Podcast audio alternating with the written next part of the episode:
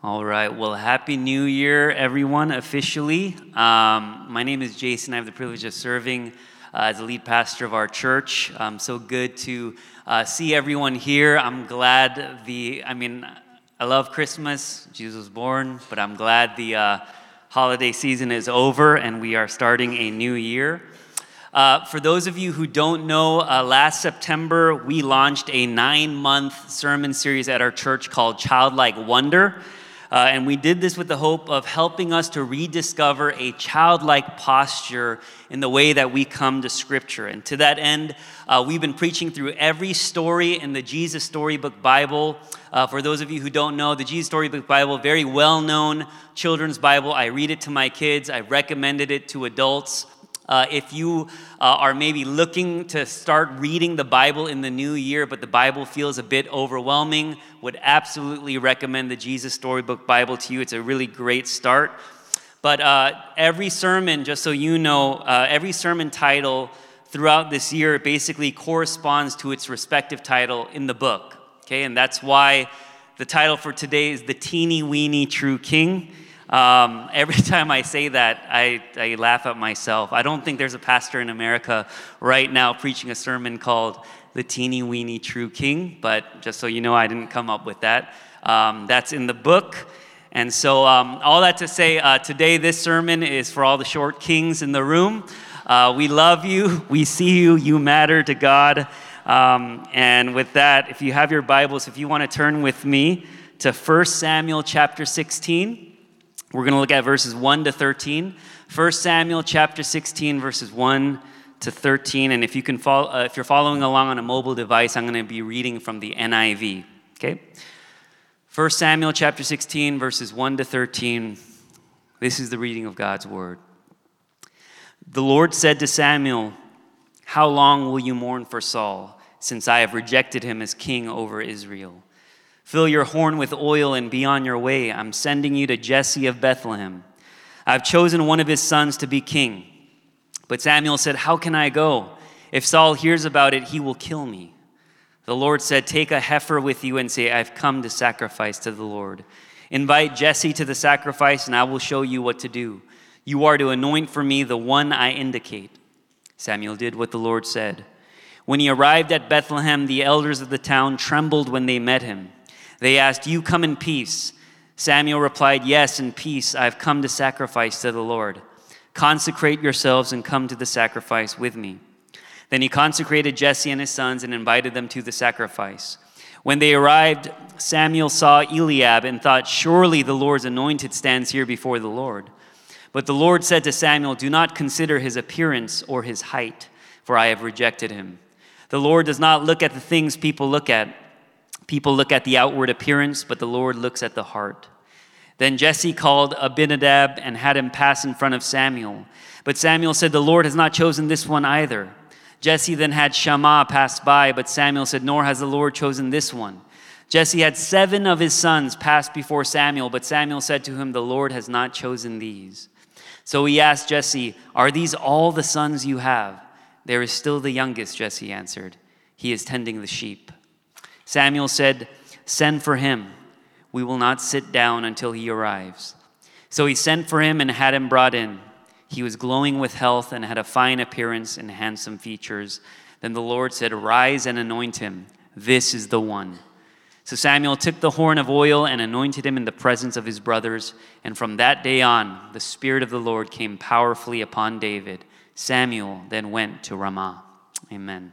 Let me say a prayer for us as we jump into God's Word.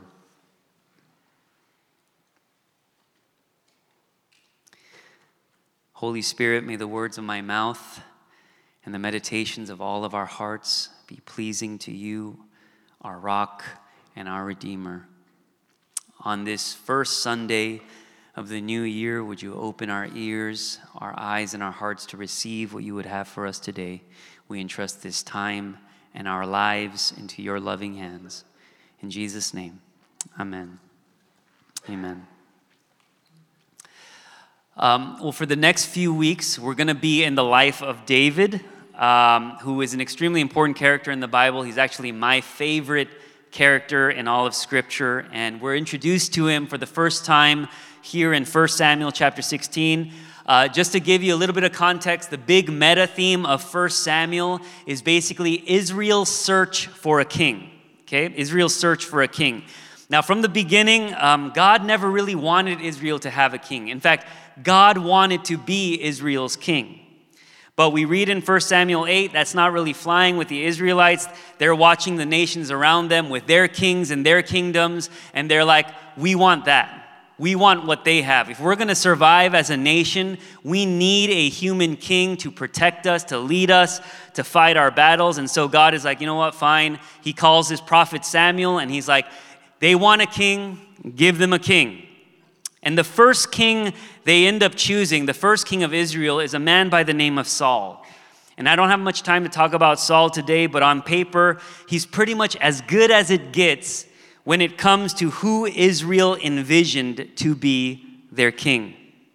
We read that he was the best looking man in all of Israel. And the Bible specifically notes that Saul was a head taller than everyone else. And in those times, a person's height was very important because a person's height represented strength and leadership. It meant a leader could be trusted uh, to provide safety and military protection. Well, quickly, if you read the story, you realize that as impressive as Saul is on the outside, he's pretty underwhelming on the inside. And isn't that often the case? Right? The people who talk the biggest game, the people who have the loudest voice in the room, a lot of times you get to know them and you realize they're very immature and insecure on the inside. And this is Saul. And at some point, God says, You know what? I've had enough. I'm done with this guy. And in 1 Samuel chapter 13, verse 14, we read that Samuel goes to Saul and he says, Because you haven't kept the Lord's commands, your kingdom will not endure, for the Lord has sought out a man after his own heart. Saul had everything you would want a king to have. He was gifted, he was strong, he was competent, he was powerful. But God says, What I want is a man after my own heart.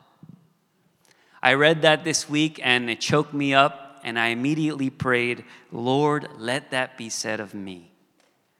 That above all things, that above anything anyone could ever say about me, before anyone could say Jason is a good husband or a good father or a good pastor, let it be said of me, that is a man after God's own heart.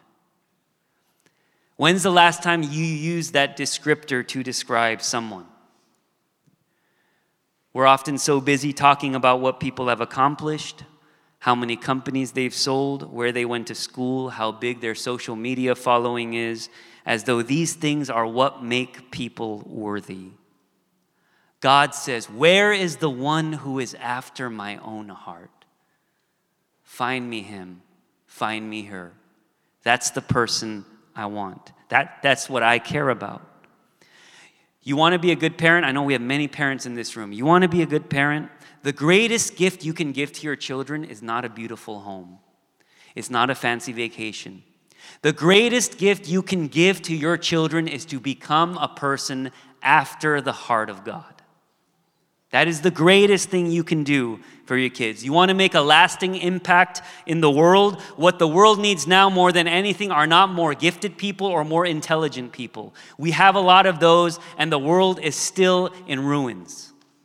What the world needs now more than ever are people who are after the heart of God. David Brooks, he wrote an amazing book called The Road to Character. And he wrote this book because he was noticing, like, he was running into these people, and he said they radiated this inner light. He couldn't explain it, but he would meet them, and anytime he met them, he realized these were people who listened to him, who valued him. They took care of people in their lives. They showed up for people who were going through hard times. They lived their life with so much humility and gratitude. And then he looked at himself and he was like, Why am I not like that? Like, here's a guy, he was like, I've reached a lot of what people would consider worldly success. I'm a best selling author, I have money, I'm a public figure, and yet I don't know if people would say the same things about me. And it occurred to him that there were two sets of virtues resume virtues and eulogy virtues. He said there are resume virtues, which are the skills you bring to the marketplace. It's how most people measure they, their life by what they do, how much they have, who they are in public. And he said there are eulogy virtues, the virtues that are talked about at your funeral. Whether you were kind, loving, faithful, generous. And he talked about how it's so interesting, right? That if you were to ask someone, what are, what's more important, your resume virtues or your eulogy virtues? Most people would say your eulogy virtues. And yet, he said it's very interesting because everything in our culture and all of our educational system basically spends way more time teaching young people how to build their resume virtues than they do their eulogy virtues.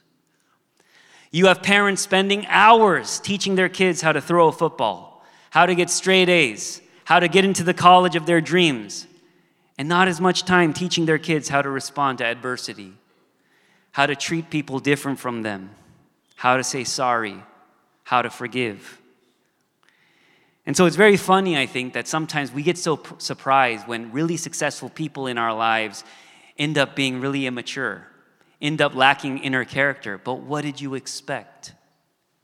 Because this is what our culture is training us to do. If there are young people in the room, if I could give you a piece of advice, okay, I talk like I'm like 70 years old. If they're young people, I know people tell you that you need to achieve XYZ by a certain age, or else you're going to feel like you're falling behind. And there is this great temptation to spend the best years of your life building up your resume virtues. Do not neglect your eulogy virtues. Just because you're young, because I guarantee you, it will get harder and harder to develop them as you get older and as you get more successful.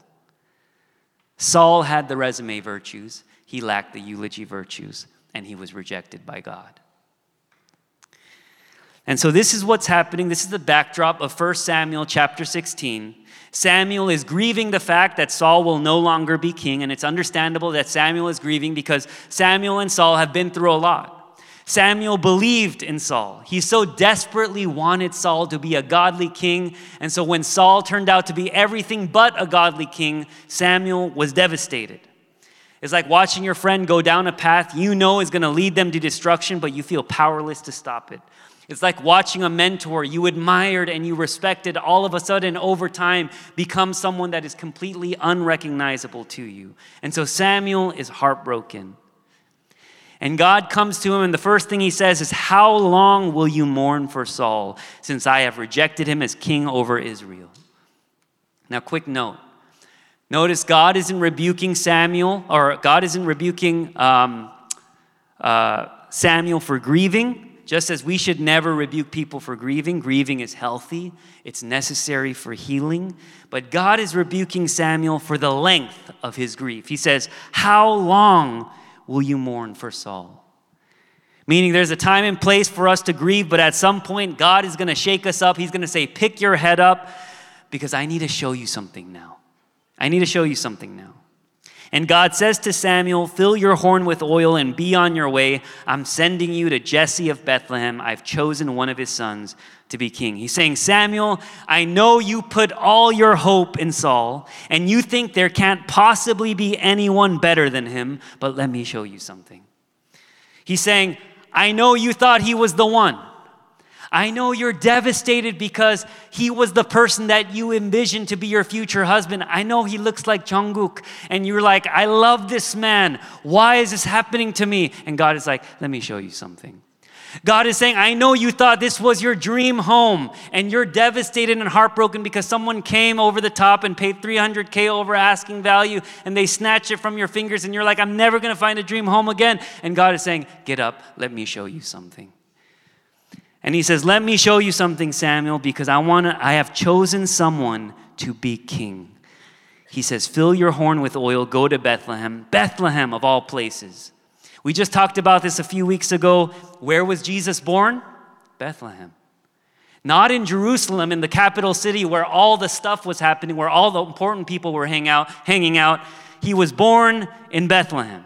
You see how everything in the Bible is connected Old Testament, New Testament. And in Matthew 2, when the wise men ask, Where is the one who has been born king of the Jews? the chief priests, they quote Micah 5 2 that says this But you, Bethlehem, though you are small among the clans of Judah, out of you will come for me one who will be ruler over Israel. Though you are small, among the clans of Judah. The Hebrew connotation there for the word small is not just small in size, but small in stature. Though you are insignificant, though you are easily forgotten, though people don't expect good things to come out of Bethlehem, you realize that God's king always shows up in the places you least expect him to, the places people aren't even looking.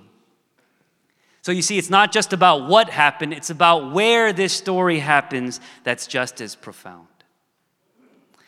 So Samuel gets to Bethlehem. He finds Jesse in order to anoint one of his sons as the next king. Jesse brings all his sons out except one, David. We read that he leaves him behind. He's tending sheep. Very interesting, right? Like David's own father does not even believe David has a chance to be the next king. So he's like, We'll bring seven, but there's no way it's you. Stay behind, tend the sheep. It's one thing to be overlooked by your peers and your colleagues, it's another thing to be overlooked by your own family, by your own dad. And so the scene is set. You have seven of Jesse's sons, they're lined up, and immediately Samuel looks at the tallest one, Eliab, who's also Jesse's oldest son, and he says, Surely this is the Lord's anointed. Surely. Funny, right?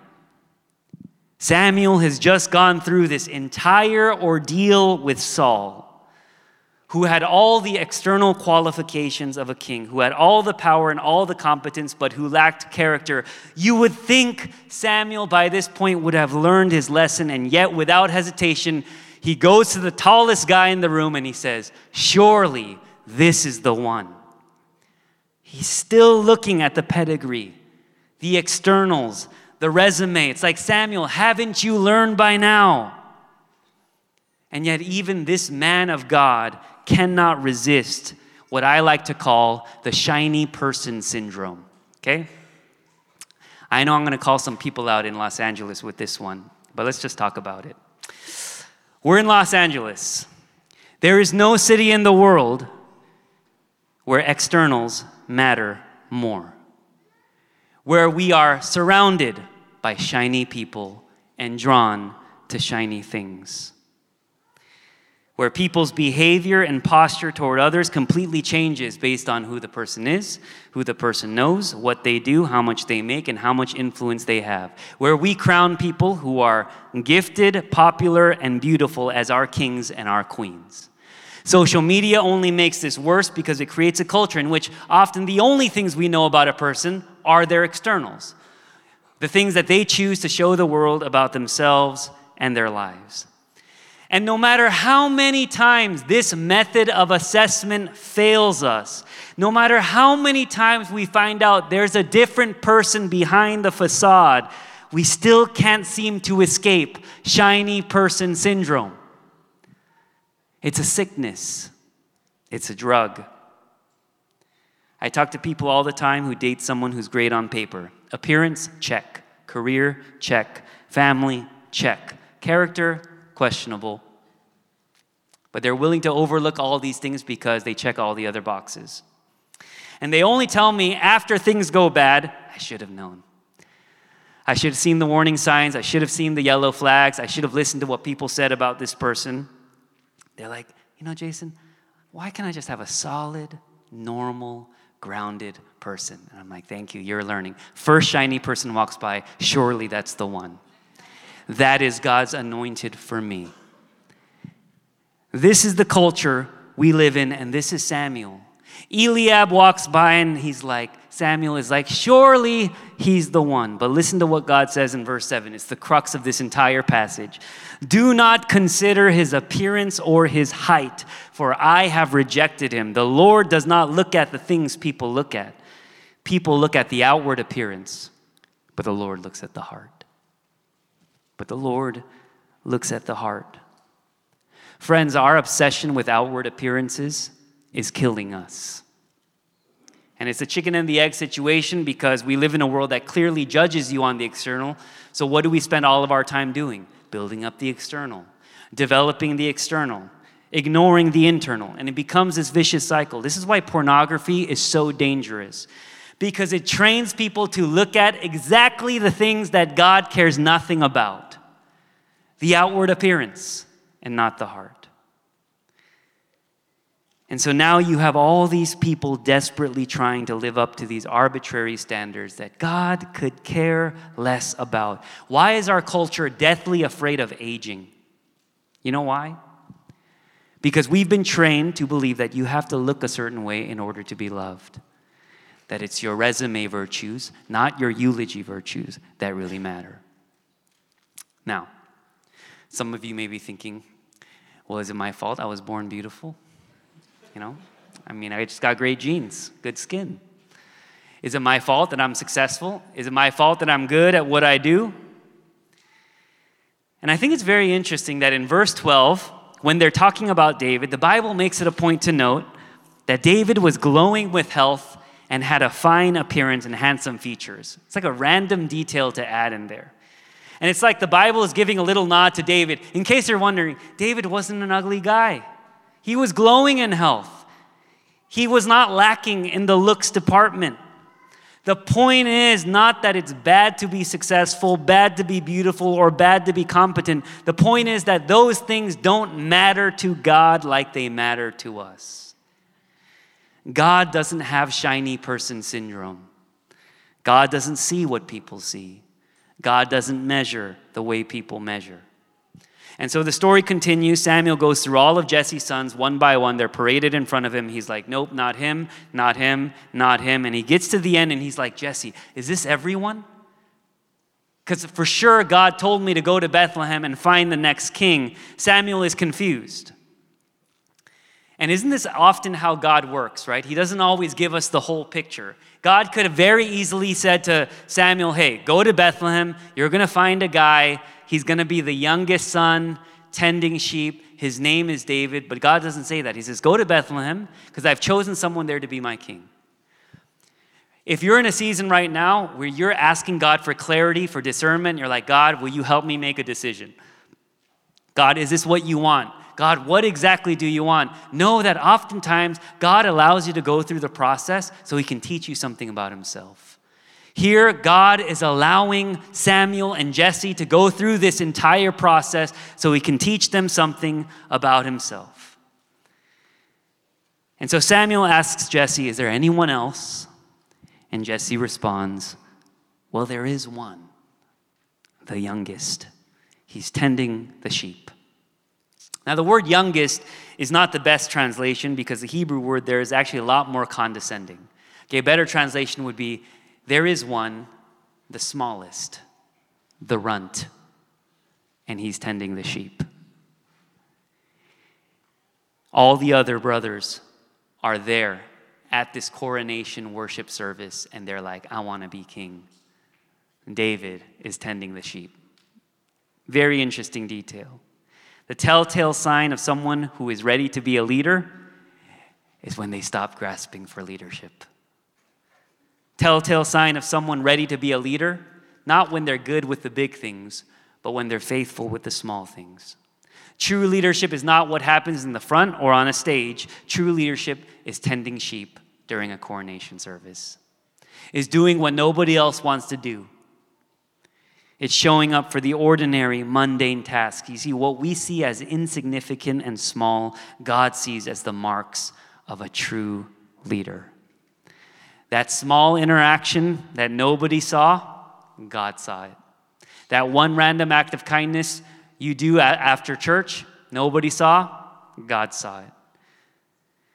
Because God sees what people do not. And so Samuel says, Bring me that son, the one who's tending the sheep. And the moment David arrives, the Lord says, Rise and anoint him. That's the one.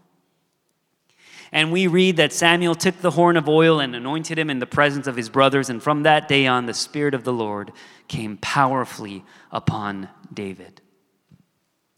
Now, a question I asked is what did David do here to prove that he was a man after God's heart and thus worthy to be king?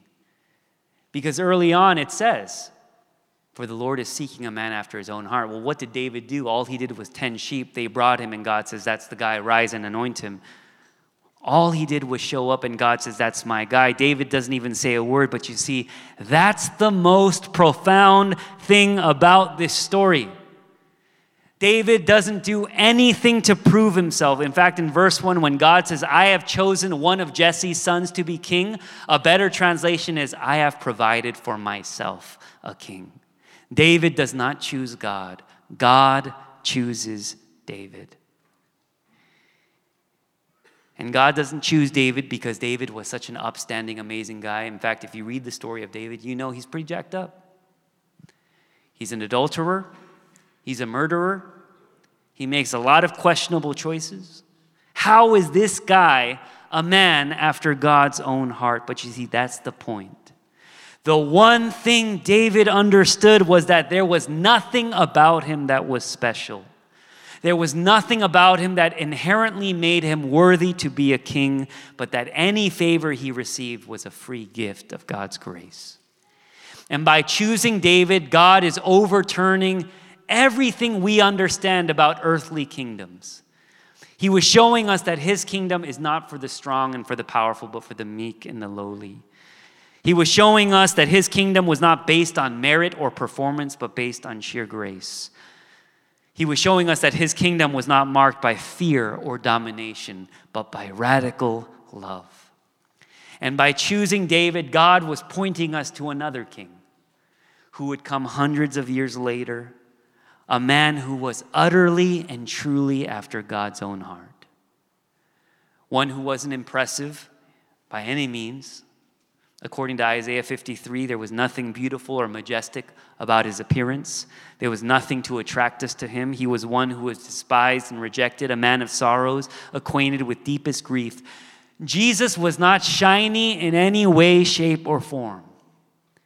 He was certainly not the type of man most of us would have envisioned being a king, especially when this king's crowning achievement was not a military victory or a successful political campaign, but a Roman cross, where he bled and he died so that you and I would know the full extent of God's love for us.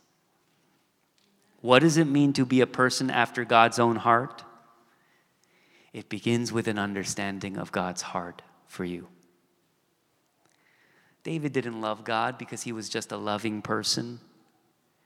David loved God because he knew God loved him. Our problem is not that we don't love God enough. Our problem is that we don't understand the love God has for us. Because if we did, it would change us. It would change everything. It would turn us into people who don't need to achieve a certain status in order to be worthy. It would turn us into people who don't feel like we need to look a certain way in order to be accepted and to be loved. Because we would know we already have all the love and acceptance we need in Him.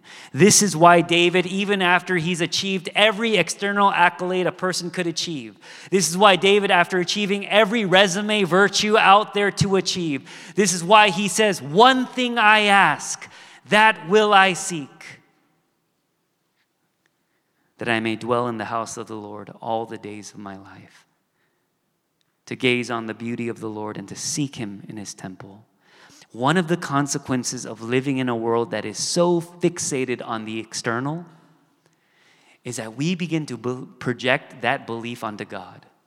And we believe that's how God looks at us that we have to clean ourselves up, we have to clean up the mess, we have to perform, we have to achieve, we have to look a certain way in order for God to love us. But you see, God doesn't measure the way the world measures.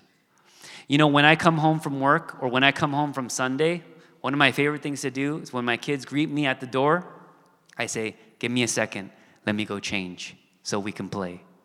And I put on my sweats, I put on a Mickey Mouse shirt, or a tie dye shirt, and we play.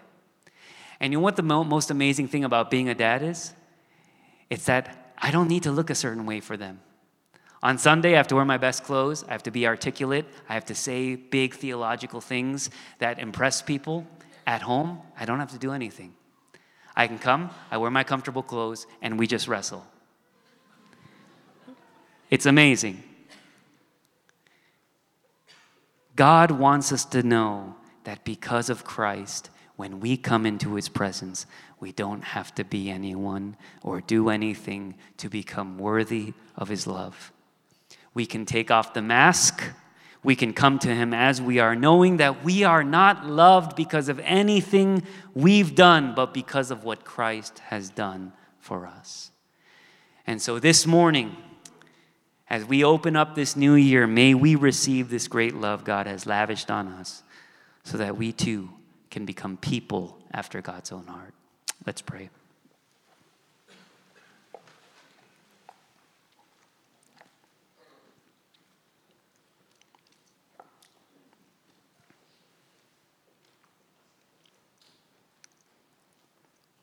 I want to give us a moment of reflection.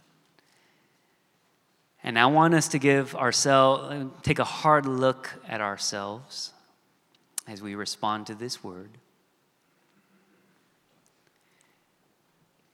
And kind of as our brothers Jeff and Wes said today, how do you think people would describe you? What are the things that you put forth that you want people to see, what people to say about you? Would they highlight your resume virtues? Or would they highlight your eulogy virtues? And if your resume virtues, I want to give us a moment to ask ourselves what is it that we feel like we're not receiving, that we feel the need to continue to build and continue to project these resume virtues?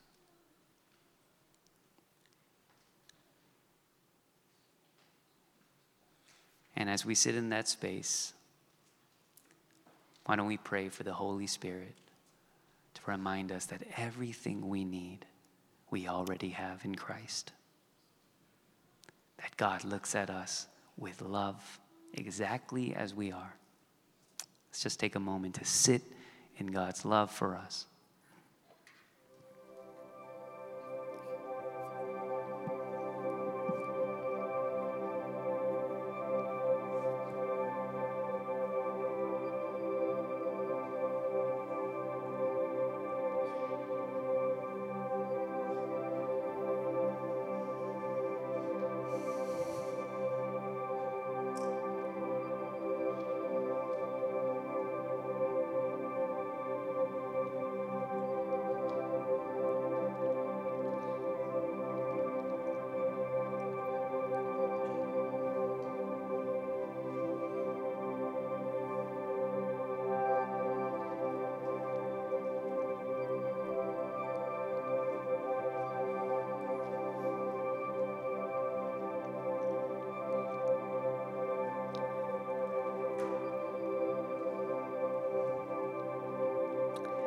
God, as we look forward to this new year, I know we're only a week in, and many of us are already exhausted.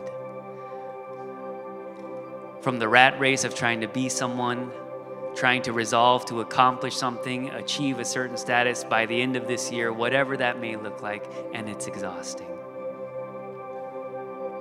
But we thank you that in this space, when we're in your presence, we don't have to be anyone.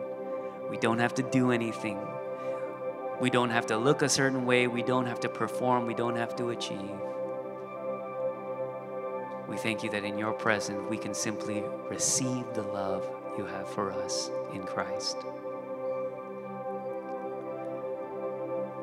God, help us to become a people and a church not known for our resume virtues. Help us to become a people and a church after your heart a people who care about the things that you care about, the people who embody Christ in all the places we live, work, and play. We thank you for your love.